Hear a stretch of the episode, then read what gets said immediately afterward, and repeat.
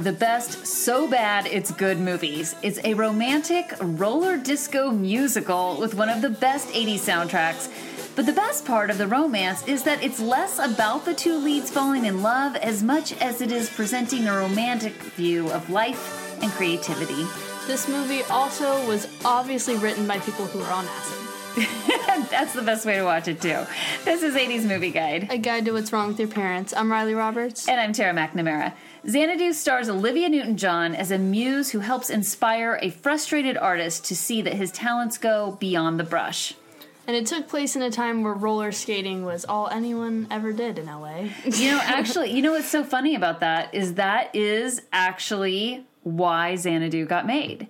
Is that of all people, Brian Grazer the guy, you know, the, the producer from Imagine Entertainment, the guy who came up with the idea of Splash that started his career, he had this idea because everyone was roller skating in Venice Beach. And so he told his friend, You should write a script about that. And just kept nagging him. Like, there should be something about the fact that we're all roller skating on Venice Beach. And that was the beginning of an idea and then they that all obviously never got finished because this movie makes no sense. well, what they did was they they brought the idea to a producer and they said, "Oh, you know, roller disco musicals or roller disco movies. Those are that's a thing. Like let's let's do that."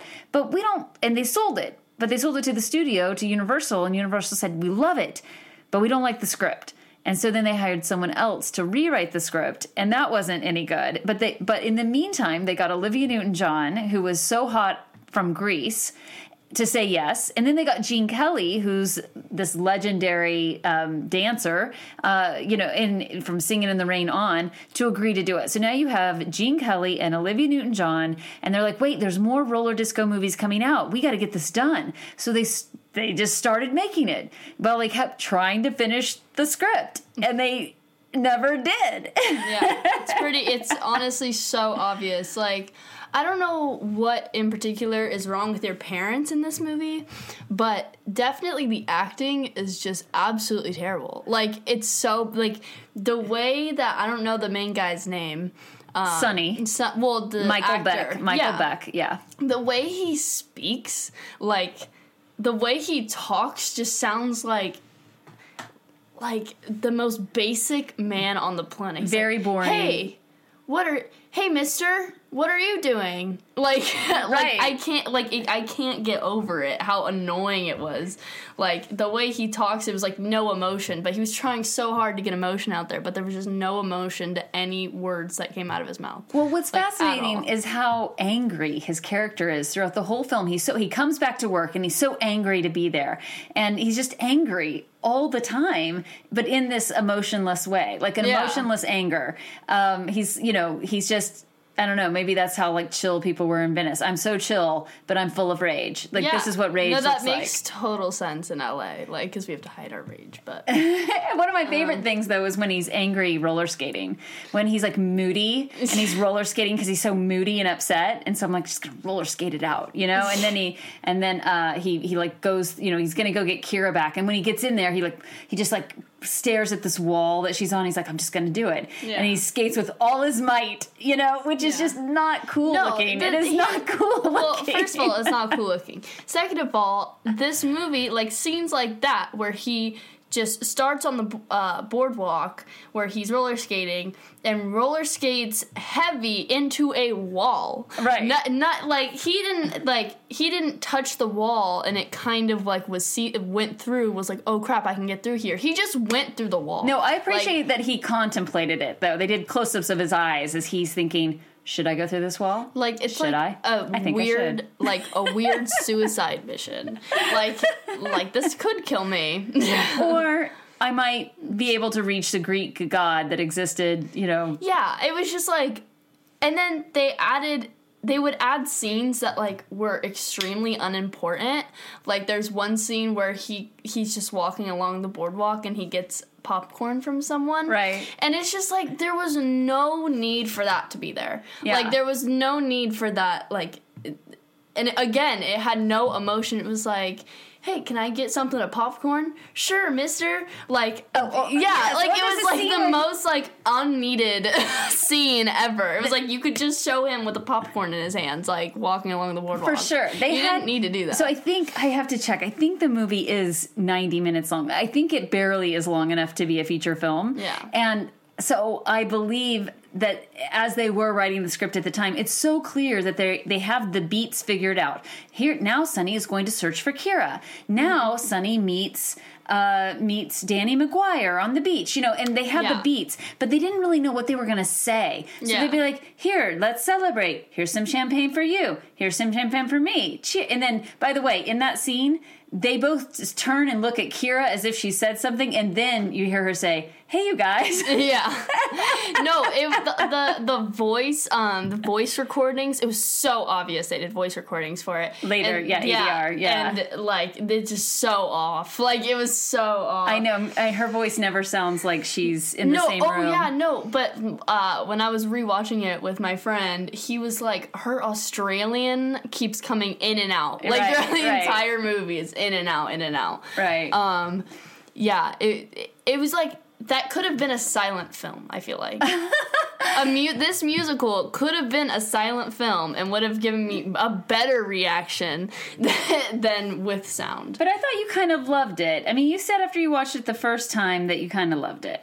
Well, I I honestly don't. I just like I would show my friends this movie to laugh at it. Well, yeah, everybody does. But Yeah. the point is, is that but also I can't get through the um I cannot get through the dancing scenes and the whole part of the musical part of this is the you know the dancing and the singing a and her of- performances Right. which is it's literally her just debuting an album Well- like literally but like they're so long like their dance their dances and her performances are so long Right. like it's like so tiring But what I think that you don't appreciate is that this is right before MTV came into existence.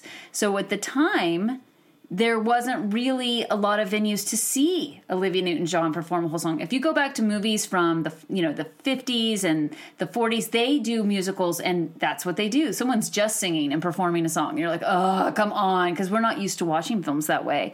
Um, but in this case, you know, this I mean, the one thing I I will tell you is I think uh, I mean, to me the performances are just amazing. They're No, see, so I'm 80s. saying. It's a I'm time not, capsule. No, I'm not saying that it's bad. I Yeah. would give credit where credit is due. Like, but it's obvious that this entire thing was written by dancers and people and Broadway people and people who like music, not actual directors or actual scriptwriters. Like this is like obviously made Yeah. by like this all these ideas were put in by dancers and people that don't know a lot about movies, I feel like. Well, I, think feel like it- everyone was newish to the to their jobs, eh, other than the stars, and even Olivia Newton-John was a singer. She was a No, successful I know. singer. That's not, an what I'm saying. I'm Yeah. saying like their dances and her singing is amazing. Like I'm not saying that wasn't good. They were just dragged on for so long. Like the last Xanadu scene.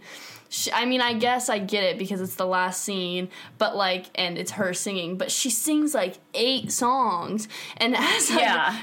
as eight different outfit changes within like the span. Like, I don't even know. Like, it was just so much. And It's then like, at the end, I was like, "Is this it something he? Yeah, did he envision all that? Because I think the point is, is that was all in his head of what he thought. But it was kind of funny. It's here's the- Olivia Newton-John as a cowboy, But- now here she yeah. is as coming from outer space or something. then- yeah, yeah. Like it, it just was. But it she's was just so amazing at the same time. no, it's amazing, but at the same time, it's like I have no idea what's happening right now. Right, for like sure. how how have all of these random people that are supposed to be like um, coming into the club to dance. How do they know all of the dance moves? How do they know like the songs already? How do they like you know what I mean? Like wasn't Yeah. that supposed to be like opening night or something? It was. That's what you have to kind of give up with a musical, and and I think, but but actually, I do think they pay that off. So I think that the idea is this amazing performance is going on, and it's just so 80s and 40s. You know, they have all this 40s stuff mixed in, and it's crazy. And I'm thinking the same thing. How how do how does that I mean, were these all hired dancers for the nightclub, or how does everyone know the dance? But what happens is right then it all fades away and we see that this was his vision and his dream and and now we just see people kind of coming into the nightclub and dancing and none of it really happened See, but no, no one uh, got that. like that's what I'm saying that that was not elaborated enough to True. where to understand what was happening. Like right. I watched that movie two times and still didn't. I didn't get that. Oh yeah. Or well, there's okay. So let's talk about exactly. Enough. Like uh, this. Is what I'm saying is like this movie. Like they put they put in random scenes that like aren't needed. Yet they're not explaining it enough because they understand. No, because they had no script. Because they sold it on being a roller disco musical, and they delivered on that. but yeah, the rest and of it's some weird animation in the middle. I was just gonna say that the animation to me is the most bizarre part because you're just like, oh, what are we doing? Oh, oh, now we're animated. Okay, okay, we're in a cartoon. Well, yeah, no, that's what I, like that that part if you were on acid would trip you out so hard. Like because all of a Am sudden I she's animated? tinkerbell in peter pan and then she's a fish from the little mermaid. Like you can tell i can tell from the animations what movies they were trying to do. So first it starts off like with peter pan animation. Then when they turn to fish it comes into like mer, uh, my little mermaid the, the whatever. Yeah. And then they do like two other things that are like it's like Disney movie related. Well, kind of. here's the thing. So what was actually happening was that Disney animation um, was not doing well. So after Walt passed on, and and the, the it, what their animation department wasn't going so well, and they were going to lay everyone off. And so the animator who did this, Don Bluth, he went off to go start his own production company, and they hired him. And so, uh, and then he went on to make Thumbelina, which looks exactly like what yeah. this is, uh, the the workings for. But um, yeah so that's weird. And then part of what i also love it like love in the fact that it's ridiculous but ridiculously awesome is that of course in all movies you have this um, makeover scene or you have something where oh my god the somebody, montages. But it's with gene kelly. It's with a 70 year old man who's getting the clothing montage scene you know like coming in and out of the dressing room. It's hilarious. And all all of the sudden gene kelly comes and he's on a giant pinball machine. I was like, oh, that makes sense. That that would be in a dressing, you know, like that would be in a retail establishment. No, I know it's so weird. What? But I, but you know, for all of these weird things, like oh, the neon, the neon that the muses get outlined in neon yeah, and shoot off into the sky. It, it, doesn't, doesn't make, make sense. I know, and as cheesy as the special effects are, it's hard to know now if those were good or bad, but I do. It does remind me of Tron. There's there's so there is there are scenes where like the effects and editing like actually work, and it's like okay, that was dope for 80s. Yeah, but there also the transitions are just like so bad. Like when they yeah like, like the like the flick, you know, they have yeah. like a flicker for the transitions and but I felt like the, I felt like it was probably super cutting edge at the time. Yeah, they, they, actually I thought I, the music with it worked pretty well. It was like whatever sound goes along with it. I don't know. It kind yeah. of fit. No, I don't know. I just I the montages bug just bug me, like especially because they're like over ten minutes. It was like ten minutes long. I know, but I well uh, they're filling time for sure. I know. But what I love obvious. about, but I love this movie. I love it so much. And one is, of course, that the music is amazing, and you have to appreciate that this is coming off of a time where these musicals were working, like Saturday Night Fever, where that was all the Bee Gees music. So they had one artist do everything, and that worked. And of course, Grease, um, and that worked. And so we were kind of seeing these musicals. We're like, okay, musicals, those are working. We're doing that. We're doing that, but sort of with pop music, mm-hmm. and and that was uh, succeeding. And so they have ELO and Olivia Newton John, so two a band and a singer who are successful, do the whole album almost. I mean, we have the tubes, which is also kind of cool, I think, when they do the mix up between the 80s vision and the 40s vision of what Xanadu can be. And there's Fee Waybill of the tubes singing at the front. And by the way, just the crazy glam rock looks that everyone had with the bright colors and the you know crazy hair and makeup and the the choreographer the black uh, choreographer spider guy like kind of slithering under all the yeah, women's see, legs. That was like what? it's so like what? It's so crazy, but it's so awesome. But what uh, it's it's identifying what is it about this movie though that works because it has a cult following. I'm one of them. I love it, and I think it's such a fantasy on every level. I mean, for for Sonny or for men, it might be that this beautiful woman picks you out, you know, comes up to you, kisses you, identifies you, brings you this great idea, and makes you all that you can be. And um, and then also he gets to tell off his boss, which was pretty exciting. right? Like that's that a was fantasy. so lame. the way he did it was so lame. Um, but then for but this is where I think it gets into what's wrong with your parents. So for me, I was ten when I saw this film, and it holds a very special place in my heart. It is my favorite memory with my mother because I was homesick with a fever. And I don't know why, but she took me to go see this movie in the middle of the day, and I loved it. You know, it may have been because I had a fever. I don't know. But I was so influenced by this movie because I wanted to be Kira. I love the idea of this beautiful, mysterious woman that you know that you know, the guy's like, I'm in love with her. Where is she? I must find her. Yeah. Um, I, I just the whole thing, and so. I, I think to some degree I became Kira. That's who I wanted to be in the sense that I think encouraging others to follow their dreams is is you know a, a, big part of what I do and who I am. And so, I, watching the movie, I realized I think I kind of did become Kira in that sense. Um, but the problem with that is Kira goes around and she's influenced Danny and she's influenced Sonny. And oh, they also don't talk about that, by the way. Like oh, Danny yeah. never is like, "Oh, you're that girl from 1945," and blah blah. blah. Like I know. And Sonny doesn't care that much either about it because he goes, "Oh my god, this girl," and then totally forgets. Okay, I have a theory on that, which would help if the script would back up my theory in any way. But I think that the idea is, is that since she's a muse, that she takes the shape like she doesn't look the same. So we can see that that was her, and Kira knows that that was her, and Danny gets a sense of her, right? Yeah. And so, and to that, you know, Sonny sort of does too. So it's like, but she doesn't look exactly the same to yeah. Michael and to Danny, and they she says something in there somewhere that kind of might allude to that if you're looking for it. Um, but what I was going to say is the problem is is that Kira is making other people's dreams come true, and there's even a battle over Kira, right? You know, when she's got to stay there and she has to go make other people, and, but no one ever asks her what she wants. So even when she goes, okay, great, so now you get to live in the outside world, you don't have to live on you know, on Mount Olympus in a void or whatever, wherever it is that you live, uh, you get to you get to live amongst us. But what do you want? I mean, you just wanted the guy.